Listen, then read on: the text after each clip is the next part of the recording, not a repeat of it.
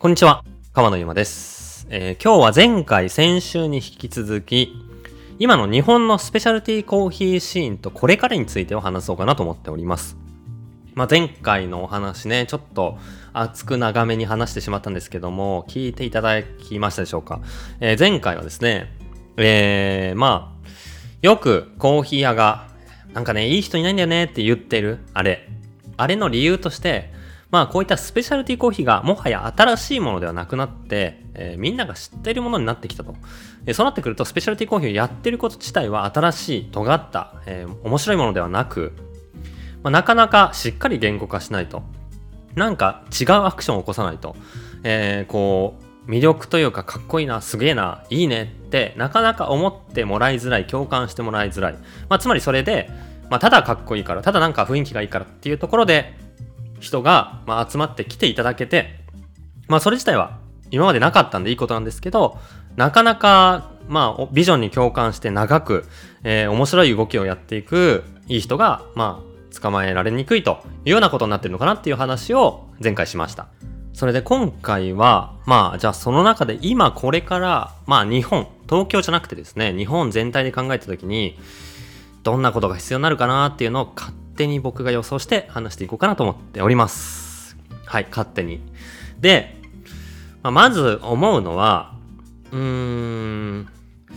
コーヒー屋の成長。まあこれはどのコーヒー屋にも当てはまることじゃないかもしれないんですけども、まあ少なくとも僕が追い続けてきた、えー、先輩方の少し前よりか大きい規模になってきているコーヒーショップ。まあ1店舗で始めたまあね、スペシャルティーコーヒーショップだったのが、5店舗、10店舗となってきてるようなコーヒー屋。まあ僕もそういった、えー、ちょっと成長段階にあるコーヒー屋に仲間入りできれば嬉しいんですけども、まあそういうコーヒー屋の、まあ、会社としての成長スピードに、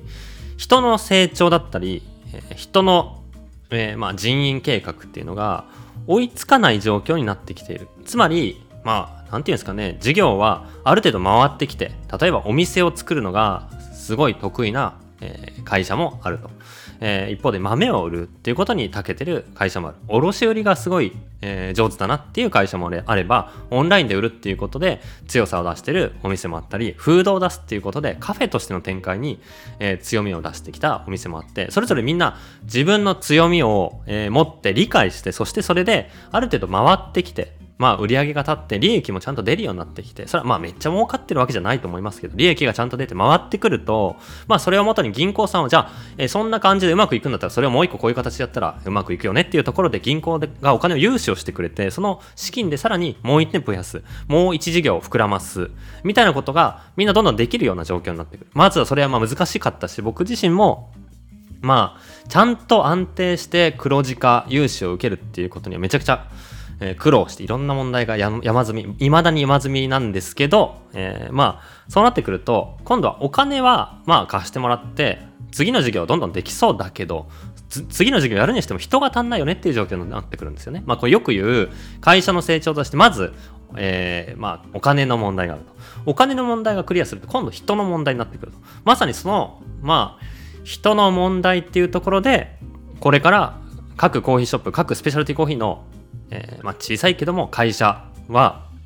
まあ、いろんな工夫をしていく状況になるのかなと思ったりしています。例えば、よく見てほしいんですけど、スペシャルティコーヒーショップ、みんな自動化を、えー、しています。例えば、自動化ってのはどういうことかっていうと、例えばね、タンピング。タンピングってのはエスプレッソの粉を、えー、細かくグラインドして、このポルタフィルターって言われる、細かい穴が開いてるバスケットに、えー、コーヒーの粉を移して、そこで押し固めて、エスプレッソマシンにはめてボタンを押すと、エスプレッソの液体が抽出されるんですね。この押し固める動作、みんなタンパーという道具を使って、タンピング、まあ、よく教科書、昔の教科書には14キロとか書いてあったんですけど、この14キロみたいな、力で水平に押し固めて、そしてはめてボタンを押すみたいなことをやるんですけど、このタンピング、結構技術がいるんですよ。例えば、えー、14キロ、まあ、同じキロ数であればいいんですけど、同じキロ数でタンピングするってことそもそも難しかったり、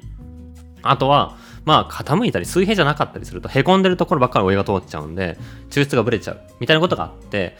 まあこれ、単品だけもう本当に、ただの慣れなんですよね。慣れていつも同じようにバンってタンピングして同じような動作をしないといけない。ただ、バリスタのトレーニングってこのタンピングも含めて抽出が安定してるかどうかを確かめてバリスタとして独り立ちになると思うので、そういう意味だと、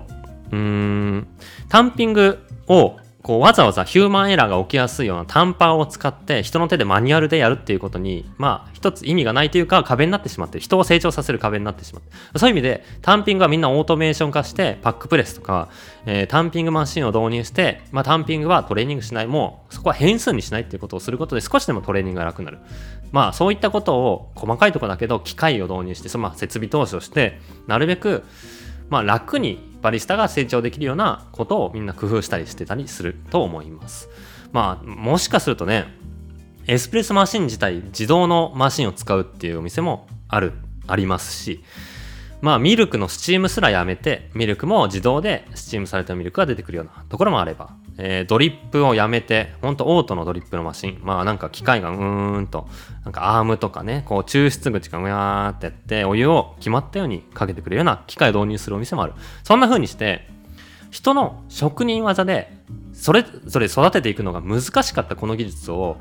まあお金を投入して、機械を投入して、ある程度、どんな人でも安定して、まあ、トレーニングを進められるもしくは美味しいコーヒーを入れられるようになっていくっていうように、まあ、サポートしてるような状況が、まあ、あるのかなと思ったりしています。なんで昔みたいに多分これから3年5年は少なくともタンピングしなくなると思いますし、えー、まあ、レベリングもねしない昔っつったらカチャカチャやってたんですよあの動作って言って話それますけどエスプレッソのグラインダーがあの、一回粉引いたら、それが、なんか粉受けみたいな部屋に入って、カチャって右のレバーを引くと、この粉受けの中の、中が6分割されている部屋になってて、えー、その6分割の部屋の一つが、カチャッと回る。まあ、6分割こう、円を描くように、1、2、3、4、5、6。まあなんかケーキがあった時にそれを6分割したような感じで6個割られてて、その部屋が時計回りにカチャッと1個ずつ回っていくんですよ。で、手前のところには穴が開いてて、そこに粉の入ってる部屋が来ると、粉がストンと手前に落ちるみたいな仕組みで、上からその6分割されてる部屋に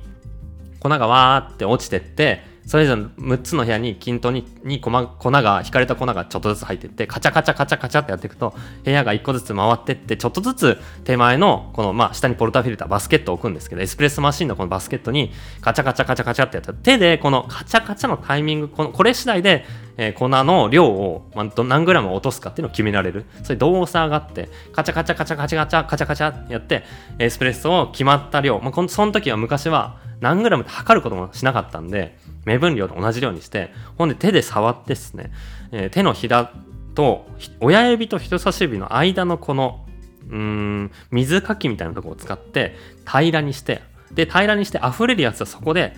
振り払って下に落として、で、平らにして、で、これがレベリングね。その上でタンピングして、ほんではめてたんですよ。これはもう昔やってたんですけど、今はもうあの動作付きのグラインダーなんて見ることはカチャカチャやってるとこ見ないし僕はロマン感じるんで好きなんですけどねとかレベリングもなんかくるくるするディストリビューションツールを使ってなんか針のやつとかありますよねもうすごい道具が進歩してて人の手が人のヒューマイルが起きるようなマニュアルで、えー、なんかエスプレッソの変数をこうコントロールするっていうことが、まあ、減ってきていると。まあそれは一つ大きい課題を解決することになっていてそういうふうにこう職人的に人を育てるのが難しい。それ以上に早く多くの人を育てないと会社の成長に追いつかないっていうところがあってまあそういうことをやってるのかなと思ったりしています。じゃあ今後はどうなっていくのかっていうところが、まあ、その延長線にあると思っていて一つは職人技術が必要とされないようなコーヒーショップの運営の仕方。例えばえー、メニューの仕方、やり方ですね。ドリップをもはやしないとか、エスプレッソをしないとか、なんか、こう、フルで、一人前の100日店のバリスタを作っていくってことしないで、えー、ある程度この部分ができればもう美味しいコーヒー出せる。まあそれで十分な店なんだっていうような店作りをしたりとか、そもそも売り上げはコーヒー以外のところにも立てていくとか、まあそういうふうになんか人海戦術的、それも職人的な人海戦術的に、いっぱい人を束ねないといけないっていう風な経営の仕方と仕方だと行き詰まってしまうんでなんかそういう本当に職人であれこれ全部手でできるようなバリスタっていうのはもうなんかある意味絶滅危惧種というかとても貴重なレアな存在になっていくんじゃないかなと。そうじゃないそういう人がいなくても回る。まあなんならその味を取れる人が店に一人でもいれば美味しいコーヒーがたくさん安定して出せるみたいな、えー、お店のあり方をまあこれからみんな考えていくのかなとも思ったりはしています。まあ、そうじゃない、まあそういうお店、まあ一杯ずつみんなドリップからエスプレッソからラテまでも丁寧に美味しいコーヒーバチバチに120点で出せるんだっていういう形のお店作りじゃない方法で売り上げを作って拡大していくっていうようなやり方ですよね。例えばそれがもう卸でひたすら豆を売りまくるんだっていうのでもいいし、バッチブリュー、機械抽出のコーヒーにフォーカスして味を分かる人が調整さえすれば同じレシピでみんな誰でも入れられるっていう形でお店やってもいいし、オンラインで豆売りっていうのをもっともっと頑張れるかもしれないし、海外向けっていう可能性もあるかもしれないし、海外に出店っていうのもあるかもしれない。そんな風にして、まあこれからは多分この人の問題、うん、を解決しないといけないのかなと思ったりしてます。まあその人の問題っていうのが、当初10年、15年、20年くらい前のスペシャルティーコーヒーっていうだけで新しくて面白くて人が集まってパッションに共感できた時代から当たり前のように会社が会社としてちゃんと組織を成熟させないといけないし、えー、まあそういう意味では当時の新しさと比べると濃度が違う。濃度がまあ薄いって言ったらなんか悪いように聞こえてしまうかもしれないですけどそこへの共感が薄いっていうことが悪い一概に悪いわけじゃなくてまあそのくらいスペシャルティコーヒー美味しいコーヒーっていうのが気軽なものになってみんなのものになってきたっていうことだとそもそもみんながやりたかった方向に進んでいるんでとても進歩なんですけどもその当時その職人技術そこの面白さに共感してきた人に対するやり方と同じやり方でトレーニングしたり同じような人の育て方をすると今はそもそも入ってくる人が僕たちコーヒーショップのブランドとか今僕たちの周りにあるコーヒー文化に感じているものの背景とか感じ方が違うんでそこの育て方とかチームとしての方針はまあ柔軟に今の時代に合わせて変えていかないといけないよねっていうことが起きていると思います。まあ、それが、まあ、オートメーション化だったり、トレーニングの、まあ、組織化だったり、さらに言うと、もっと人数増えてくると、まあ、ミスコミュニケーションとか、組織での、まあ、一致団結する感じは減ってきてしまうかもしれないです。例えばね、50人、100人となってくると、あ、そうなってくると相当な大きい規模だと思うんですけど、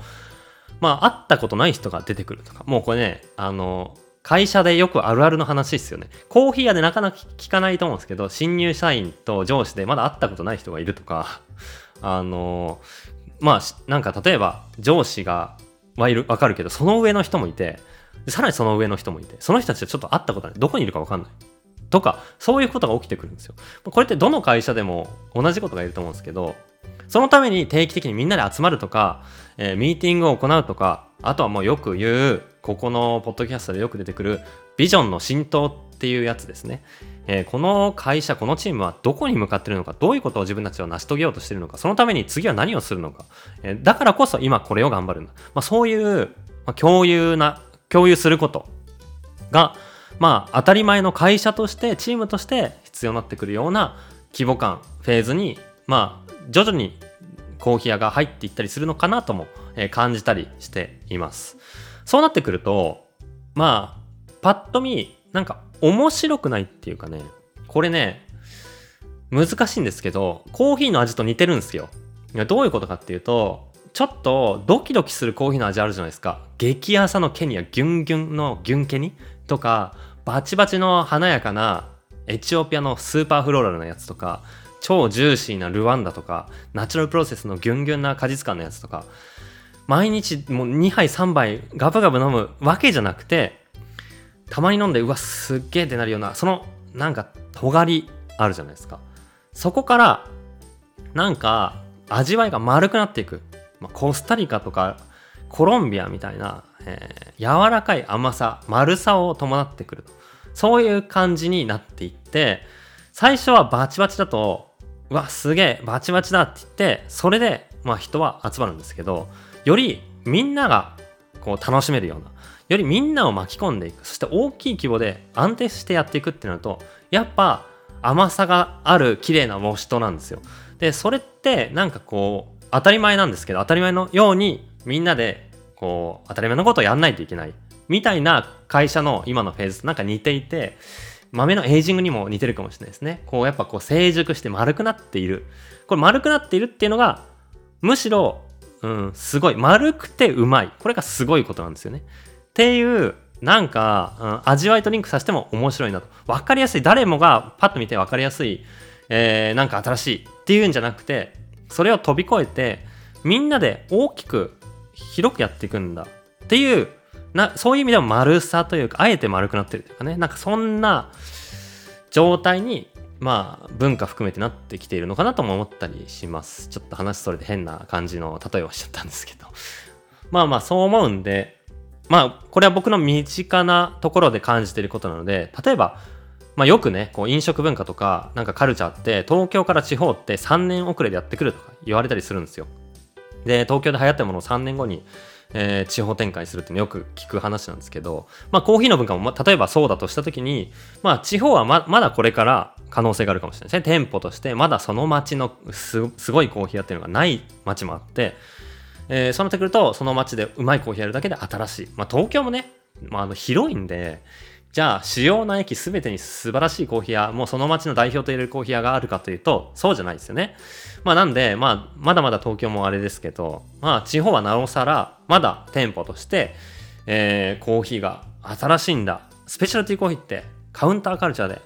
新しいものなんだっていう感覚がまだまだ、えー、可能性あるかもしれないです。東京はまあそれがちょっと減ってきていてよりこうこれから成長するコーヒー屋は当たり前のように会社がやるようなことを会社としてやらなきゃいけない。これね、当たり前なんですけど。うん。っていう感じかなと思ったり、ざっくりしています。じゃあ、その先の景色でも僕は楽しみなんですよね。あの、じゃあ、それが、ね、なんかやってることがのっぺりするか。コーヒーの話じゃないですけど、なんかじゃあ、ね、綺麗な甘い帽子取ってのっぺりしてつまんないか。そんなことないんですよね。その中に個性が出てくるんですよ。そこなんですよね。さらにその中でどう違いを作っていくかっていうのが会社のこれから頑張んなきゃいけないことなんですよ。みんなが当たり前のように、じゃあ美味しいコーヒーを、えー、わざわざ言わなくても、なんかいいって感じで広く知ってもらいたいよね。みたいな感じで、ある意味、うん、個性を減らす部分が出てくるというかね。そういうことが起きてきた時に、じゃあその中でみんながとっつきやすい親しみがある丸いコーヒー屋まあ知ってるよね。っていう中で自分たちの個性はどこなんだとか、その中で新しい動きをしていく、その中での自分らしさ。っていうところを、まあ差別化要因というか、打ち出していって、それがまあ自分らしさになっていく。みみたいな意味だと、まあなんか個性から始まって、バランス、まあ親しみやすさに行って、そこからまた個性に行ってっていう、そのなんか波のようにどっちかに行きつつ、えー、どんどんどんどん成長していく、まあ螺旋のようにというかね、なんかそんな風にして、一周して、まあ、構成からバランスの方に行って、もう一回構成行く頃にはもう2周目なんで、まあ、次のフェーズに来ていると。なんかそんな感じでぐるぐる回りながらも上がっていくようなことが、えー、まあなんかこのコーヒー屋の成長だとあるのかなと、なんとなく思ったりしています。そういう意味で、そのな、その中でのじゃあ今僕たちの個性自分たちらしさって何なんだろう。こういうことを強く思ってるよね。こういうことを実際に実践してるよね。チームチームってこうだよね。実際こうだよね。お客さんこうついてるよね。まあ、いろんな構成のあり方があると思うんですけど、まあ、これからの、じゃあ、コーヒー屋の構成っていうのは、僕はすごい楽しみだなって思ったりします。多分その中に新しいお店の出し方、僕もね、やりたいお店があるんですけど、ちょっとそういうチャレンジが出てきたりとか、なんかそのお店らしさがどんどん出てきてもいいんじゃないかなと思ったりしています。この話の続きには。っていうところと、じゃあそこに対するカウンターカルチャーが次出てくるはずなんですよね。で僕らが美味しいコーヒーをもっと気軽に多くの人にって言ってるのに対していやいやさらにうまいコーヒー今はこうだからってイケイケな感じでさらに新しい文化を作っていくプレイヤーも出てくるんじゃないかなと思ったりしてますね。なんかそんなことがこれからまあコーヒーを飲む消費のシーンだと出てくるかなと思うんで結構まあ面白いかなと僕はコロナ明けてなんかねみんなの活動も活発になってきたし、うん、思います。はい。なんか最後はちょっとざっくりした話になっちゃったんですなんとなく前回から、えー、引き続き、まあ、今のスペシャルティーコーヒーシーンについて思うことを話してみました。まあ、ちょくちょくこのポッドキャストではこんな感じで僕が思うこととか、コーヒー屋としてのこととかを話していくんで、えー、また聞いていただけたら嬉しいなと思っています。今日も聞いていただいてありがとうございます。